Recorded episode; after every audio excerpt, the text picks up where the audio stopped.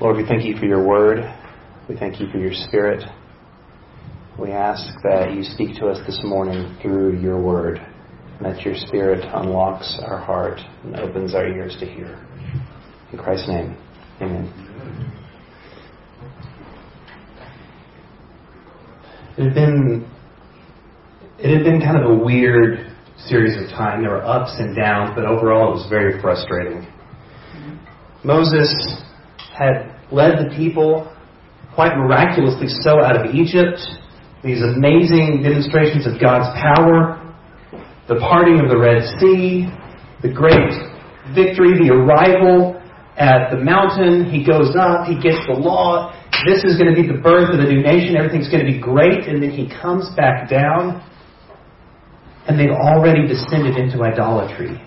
They've taken all their gold and their jewels and everything, they've melted it down, they've made this cow thing, and they're dancing around like morons worshiping this thing, saying, This is our God. And Moses is just, he's, he's shocked. What do I do with this? And he grabs Aaron, his brother, who's like, he's supposed to be the high priest of these people. And he's like, what's going on? He's like, oh, I didn't know what to do. You're on the mountain. And they, I panicked, and so we did it. And it's like, he's so, Moses is so frustrated and so angry, he actually takes the stone tablet that has the law of God on it and just throws it on the ground and breaks it. And then a lot of people are killed. And then God needs to throw in his two cents into this and sends a plague, and more people die.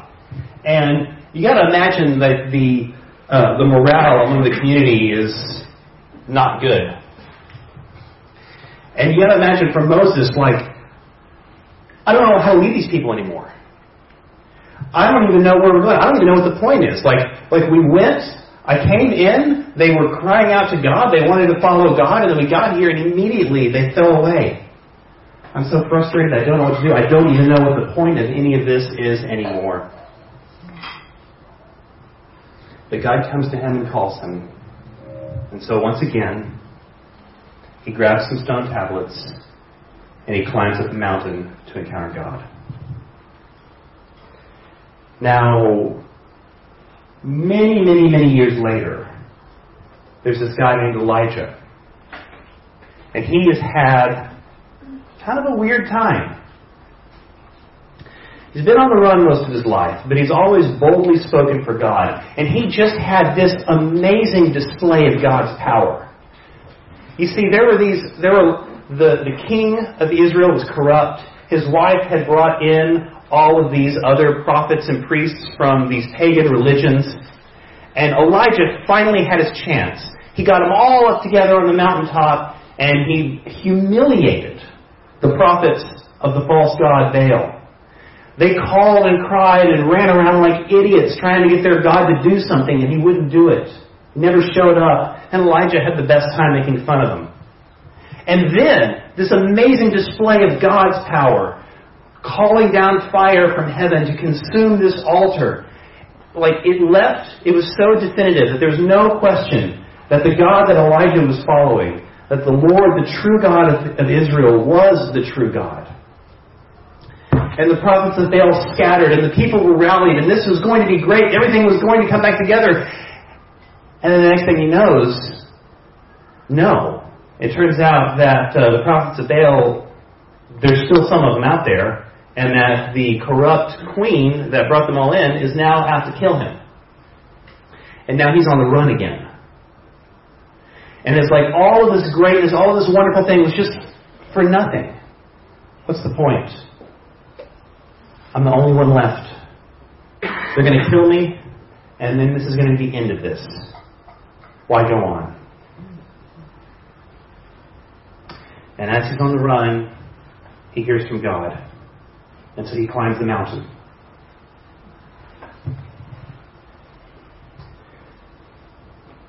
Many, many years later, Jesus has had quite an interesting time.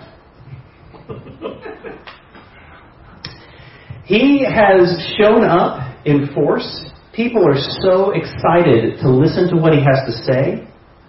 They are so excited to see him heal, to see him cast out demons. He speaks as not like the people that they're used to hearing speaking. He has authority. He's different. And there's a lot of buzz and excitement going around, on around him.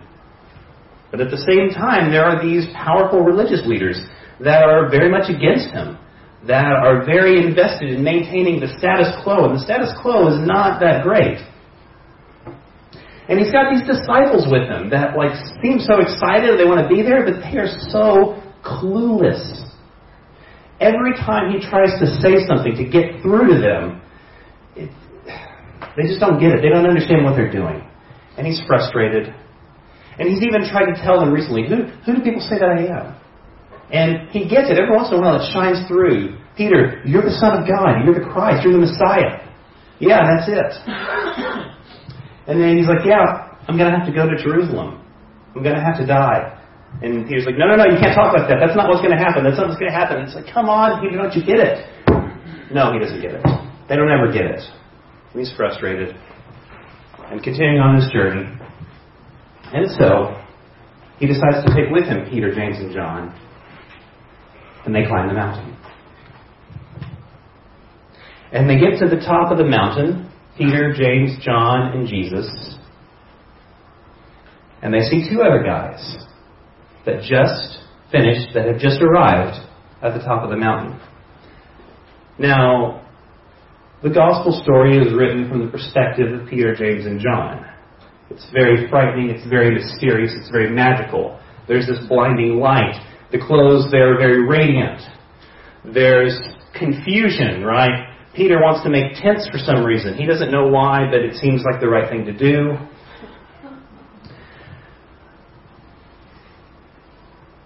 But just for a moment, let's imagine what it was like for the other three up there.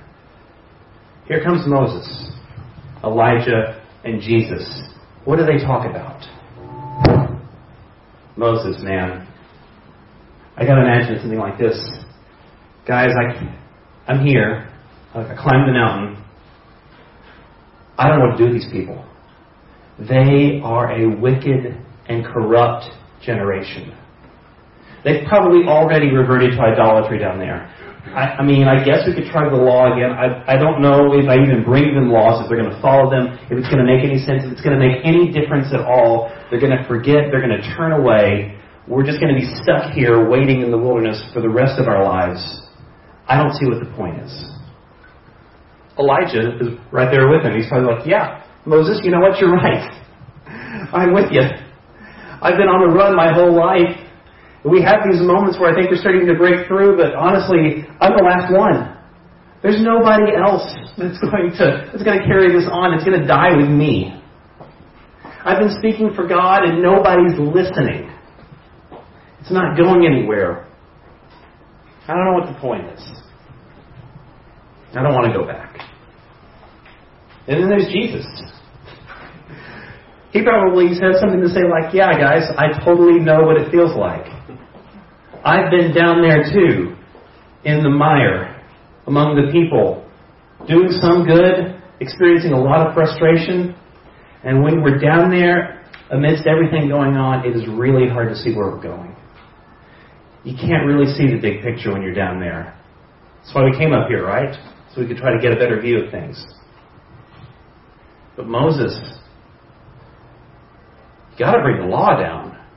I mean, I know that they seem like they're not going to get it. And I know that they're just crazy, but, but you have to understand they need it. These people need a framework. They don't have any concept, any way of understanding what we're trying to do here. They need the law. These people are so far from being able to understand what we're doing. And you're one of them. This whole experience like, it feels kind of like a face to face thing, but we're actually kind of holding back a little bit from you, Moses. It's as if, kind of a crude metaphor, but go with me, it's as if God put his hand over you as you're hiding in the rock and his glory passed by. Like you're here with us, but we're trying to hold back so we don't overwhelm you. But they need the law. And I know you can't see how it's going to go, but you got to follow. And Elijah, I can imagine Jesus goes up to Elijah and softly whispers to him, Why did you come up here? you're not the last one. There are many other followers of me already, and there will be more to come. I always have people out here. Elijah, you got to go back down the mountain. And I know it seems futile, and I know that it doesn't look like there's going to be anything that comes out of this. But these people need you. They need the voice. They are about to they are about to be cast out of their home. And they need the voice from the wilderness to be calling to them, to help prepare them. You need to pass on your legacy. They need to hear from God through you.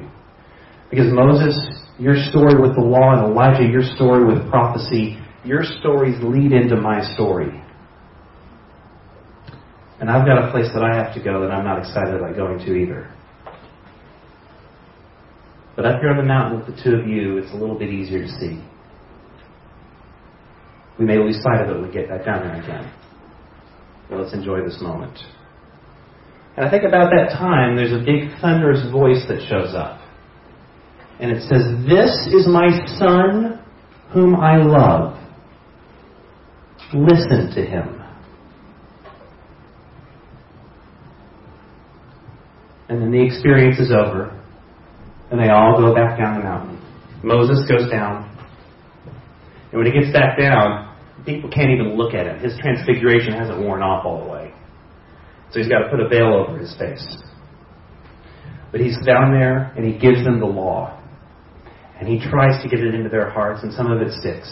And he leads these people through the wilderness all the way up to the promised land. And it's not an easy path, and it's not it's not smooth sailing, but they do it. And Elijah, he comes back down the mountain with another renewed sense of purpose. And he goes and he finds a man who has a name that's way too similar to his for us to keep track. Elisha. And makes him his disciple. And he passes his legacy on the legacy of listening to God, of speaking for God, of being the voice from the wilderness proclaiming and warning and letting people know what's to come. And Jesus, with his three knuckleheads, goes back down the mountain. And as soon as he gets back down off the mountain, he's back in it. There's a crowd.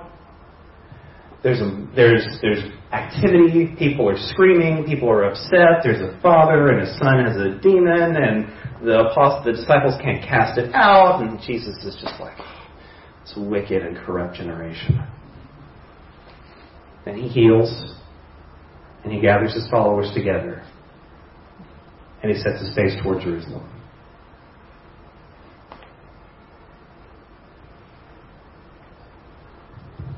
So this morning, what did you like about this story that you just heard?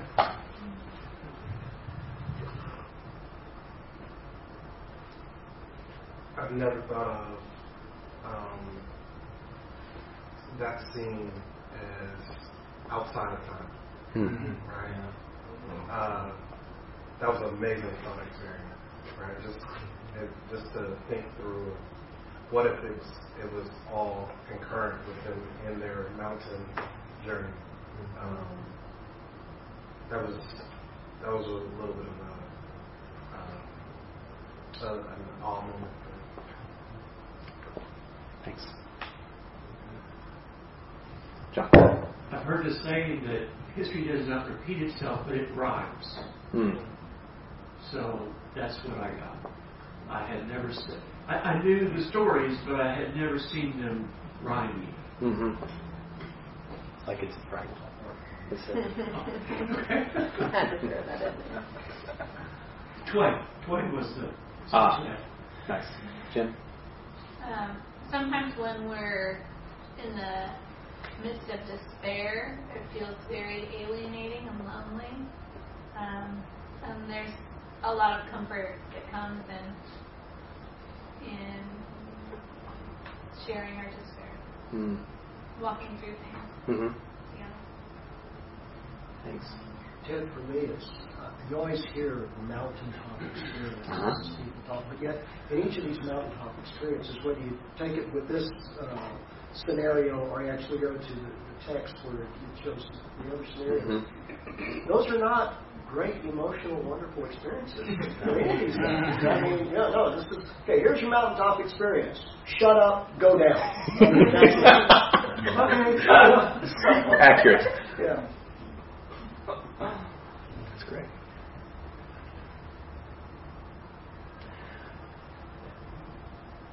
Is there anything that you didn't like about this story?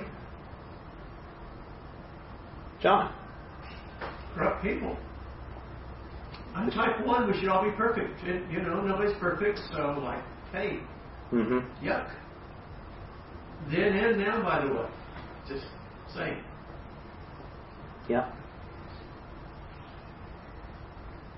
I liked it until Daryl talked about mountaintop experiences. Thanks, Daryl. I'm just going to read it, you know. That works, right? Yeah, I, I do think that that's still true. Um, but I, it, it reminds me of uh, Martin Luther King, who got up and said, "I've been to the mountaintop, Hmm. right? Um, and I'm not worried about it anymore." Because he got perspective. Mm-hmm. Um, and and it wasn't that what he was facing, because he was still getting death threats, and soon after that speech would die. Uh, but he, he, he, it wasn't that the situation had changed; it's that his perspective has changed. Um, and so that's it. It's amazingly congruent with what Darren said. That, that there is those aren't good situations, but God's working us to change our perspective and not necessarily our situation. I like that. Thank you. I, um, yeah, maybe the. Ugh. I- think the fact that history rhymes, uh, that you have though change perspective and new opportunities, these moments of hope, that the story of humanity continues to be one that's hard and broken and fragmented, and uh, and that we keep finding new ways to screw things up. Mm-hmm. Um, you know, there's there's on one side for me this deep hope that God continues to enter into all of it, Mhm. but also like, sweet Lord, uh, will will things ever turn around? Yeah. I resisted the urge to say dumpster fire. And yes, It's one day that's true.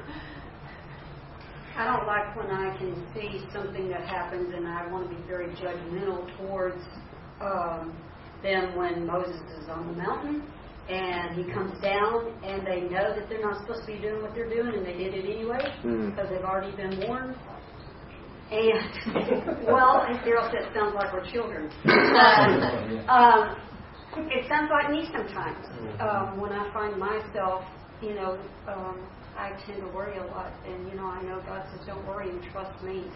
And so, I see, I see me in them, and yet I want to be very judgmental. Like y'all know better. Y'all know God's taking care of you, and now He tells you not to do this, and you do it anyway. And so, I don't like that story because I see me in that story. Uh-huh. Um, Uh-huh. but Thanks.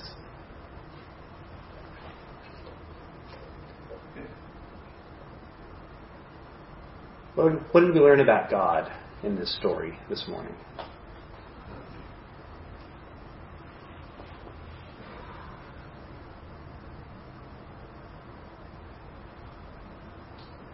John, Long suffering. long suffering. That's a King James way of saying patient, right? I like long suffering better. Patience Yeah, I think long suffering captures the emotion better, but yes, I'm with you. I think maybe that he doesn't show up in the way we want or expect Him to show up. Okay? And all of these stories, there was this desire for this really tangible, physical, present way to show up. And he, I mean, in a way, he did for Elijah. Uh-huh. You know, he set the the thing on fire and shamed all these people, but even that manifestation of his physical power didn't bring about the real and present change that Elijah was seeking. Mm. Um, and to me, it's a meditation about how God's time and God's ways are not our own. Mm. Uh, and it's interesting to see these people over millennia from today, you know, over the various millennia, wrestling with that. Mm-hmm. Uh, and here we still are today. It depends on the day whether you catch me, whether I find that hopeful or discouraging. Fair. Thank you. You know, the thing for me, the Elijah story is such a powerful story for me personally. Um, it just resonates uh-huh. in many ways. Um, but the thing that Elijah experiences is the presence of God says something there. Because right before then, when he's on that mountain, he has an earthquake, he has a, you know, ball of fire, he has a giant tornadic wind, and every time he says God was not in the earthquake, he was not in the wind, no, he just experienced God's fire coming down from the sky. And then he's over here, and he sees all these powerful, but God wasn't there. And he goes out, there's a gentle wind blowing, and God says to him, What are you doing? And the, the message to me is, I don't operate the way you think I should. Mm. I don't always use these great, amazing things of power. You're just going to trust me this. I think that's really where, and it's that perspective. It's perspective we have not been able to get a hold of uh, most of the time, personally in our own lives.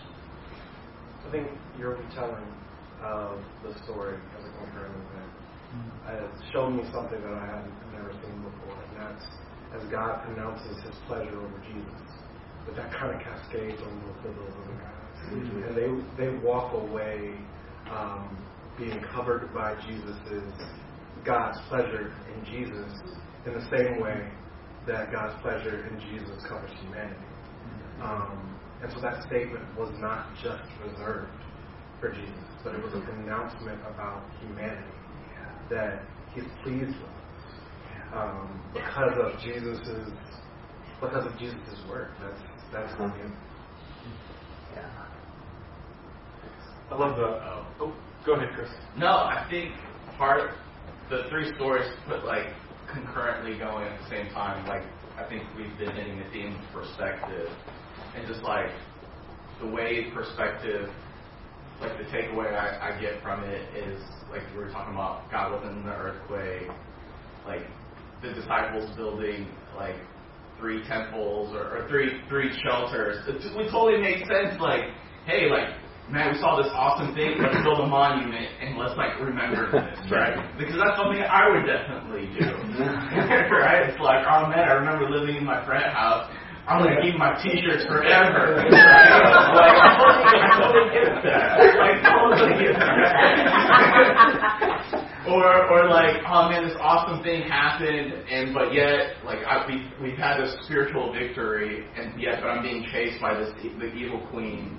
Like, I love how God's perspective or how He speaks is just going to be in the most in non-traditional way. I think, and like applied to us, like I think God will show up in the most non-traditional ways for ourselves like who know, like I think maybe a way to correlate that is like who knows, like God could be speaking through the mouth of a drag queen, right? Like it just it's not in this nice, pretty box um, that God will show up, like can show up and will do like show like his like share his love or share his enlightenment or his power.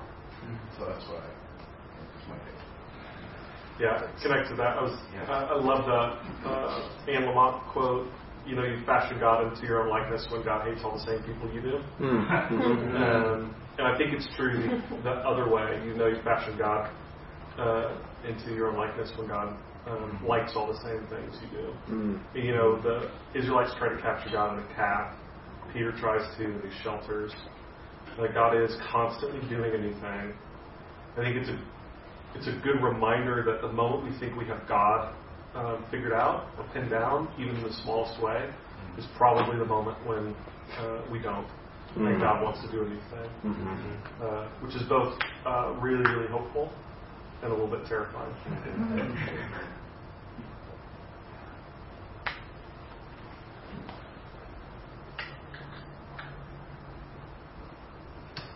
Last question. Regardless of where your faith is right now, if you were to apply what we learned about God to something in your life this week, what would that look like?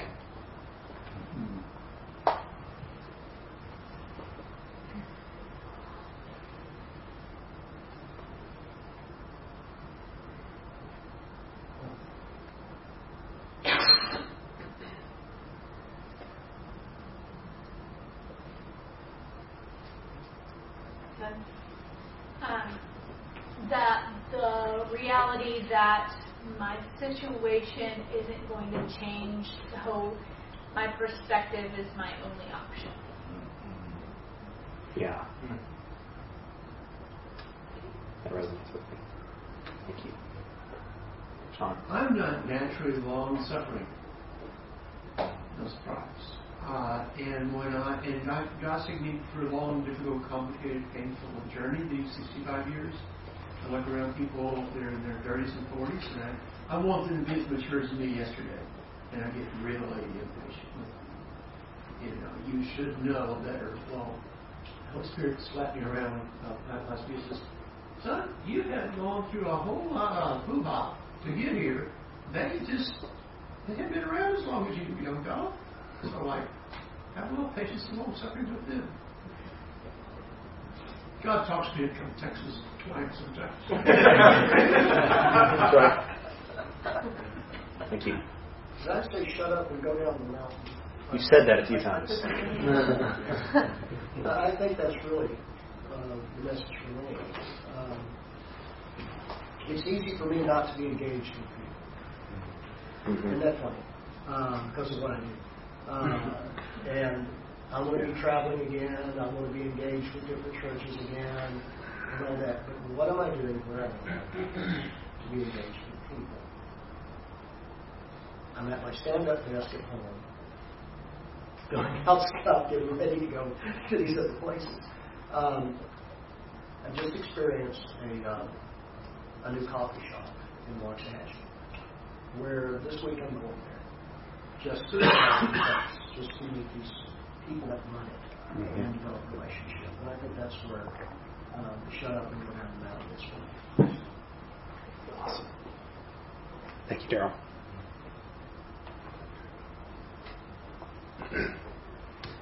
Thanks, thanks everybody for sharing. So this week um, kicks off the new lesson series. We're going to be entering, um, starting on Wednesday, into the season of Lent, and that is a journey that we take with Jesus. Um, it's a time of preparation it is um, where we follow his path of obedience all the way to the cross. And so I like that coming down off of the mountain, he comes down with this new focus, with his face set toward Jerusalem. Um, and so you can go ahead and show the picture. Um, so, over the next several weeks, we will be following through um, stories, mostly from the Gospel of Luke, as we check in on Jesus and on his disciples as they follow him down this path that they don't understand. And so I encourage us all to continue to try to put ourselves in this story and follow along. We don't know where we're going. We know who we're following and we trust that He's leading us to a good place. Shall pray with me.